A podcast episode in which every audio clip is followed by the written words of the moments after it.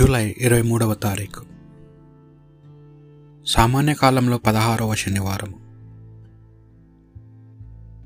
మొదటి పట్టణము ప్రవక్త అయిన ఇర్మియా గ్రంథము ఏడవ అధ్యాయము ఒకటి నుండి పదకొండవ వచనం వరకు. ప్రభువాని ఇర్మియాకు ప్రత్యక్షమై ఇట్లా నేను నేను దేవాలయ ద్వారము వద్ద నిలిచుండి ప్రజలకు ఇట్లు బోధింపము. ప్రభును పూజించటకు ఈ ద్వారము గుండాలోనికి వచ్చు యూద వాసులారా. మీరు ప్రభు వాక్కును ఆలింపుడు. సర్వశక్తిమంతుడును ఇజ్రాయేలు దేవుడైన ప్రభు ఇట్లనుచున్నాడు మీరు మీ ప్రవర్తనను మీ చేదములను మార్చుకునుడు. అప్పుడు నేను మిమ్మిట వసింపనిత్తును. మీరు ఇది ప్రభు మందిరము ఇది ప్రభు మందిరము ఇది ప్రభు మందిరము మనము సురక్షితంగా ఉండవచ్చును అను మోసపు మాటలను నమ్మవలదు. మీ ప్రవర్తనమును మీ క్రియలను మార్చుకునుడు. ఒకరి పట్ల ఒకరు నీతితో మెలుగుడు. పరదేశులను అనాథులను వితంతువులను పీడింపకుడు. ఈ దేశమున నిర్దోషుల నెత్తురును ఒలికింపకుండా పరదైవములను కొలుచు వినాశనము తెచ్చుకొనకుడు. మీరు మీ బుద్ధిని మార్చుకొందురేనని నేను మీ పితరులకు శాశ్వతముగా భక్తము చేసిన ఈ గడ్డపై మేము బ్రతకనిత్తును. కాని మీరు మోసపు మాటలు నమ్ముచున్నారు. వాని వలన లాభము లేదు. మీరు దొంగతనమునకును హత్యకు వ్యభిచారమునకును అబద్ధ ప్రమాణములకును పాల్పడుచున్నారు. బాలుదేవతను కొలుచుచున్నారు. మీకు తెలియని పరు దైవములను ఆరాధించుచున్నారు.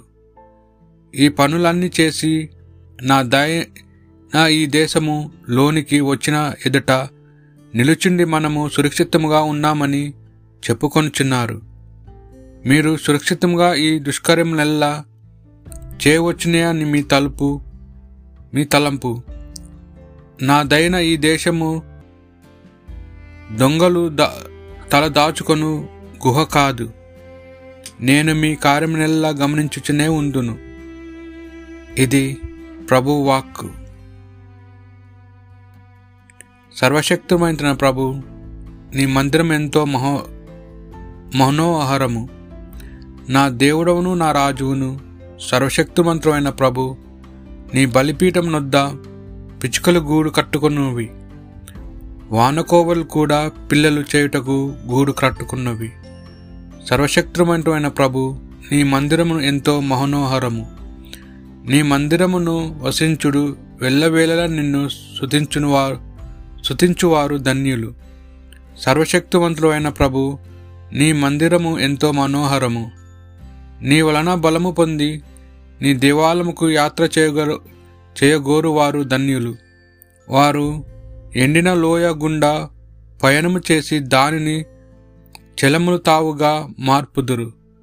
తొలకరి వానలు దానిని మడుగులతో నింపును. సర్వశక్తిమంతుడైన ప్రభు నీ మందిరమును ఎంతో మనోహరము. దేవా నా మొర వినుము ప్రభువు మనకు ఆశ్రయము దుర్గము. రక్షణము అతడు మనకు కుప్పను కీర్తిని దయచేయము ధర్మవర్తనులుగా మాను మనువారికి అతడు ఎట్టి శుభములను నిరాకరింపడు. సర్వశక్తుమంతులైన ప్రభు నీ మందిరము ఎంతో మనోహరము. పునిత మత్తయ్య గారు రాసిన సువాత సువిశేషంలోని భాగము. పదమూడవ అధ్యాయము ఇరవై నాలుగు నుండి ముప్పై వచనముల వరకు. యేసువారికి మరి ఒక ఉపమానము చెప్పెను. పరలోకరాజము తన పొలమునందు మంచి విత్తనమును చల్లిన దానిని పోల్చి ఉన్నది. జనులు నిద్రించు వేళ వాని పగవాడు వచ్చి గోధుమలు కలిపిన గింజలు చల్లిపోయెను. పైరు మొలచి వెన్ను విడిచినప్పుడు కలుపు మొక్కలు కూడా కనిపింపసాగాను.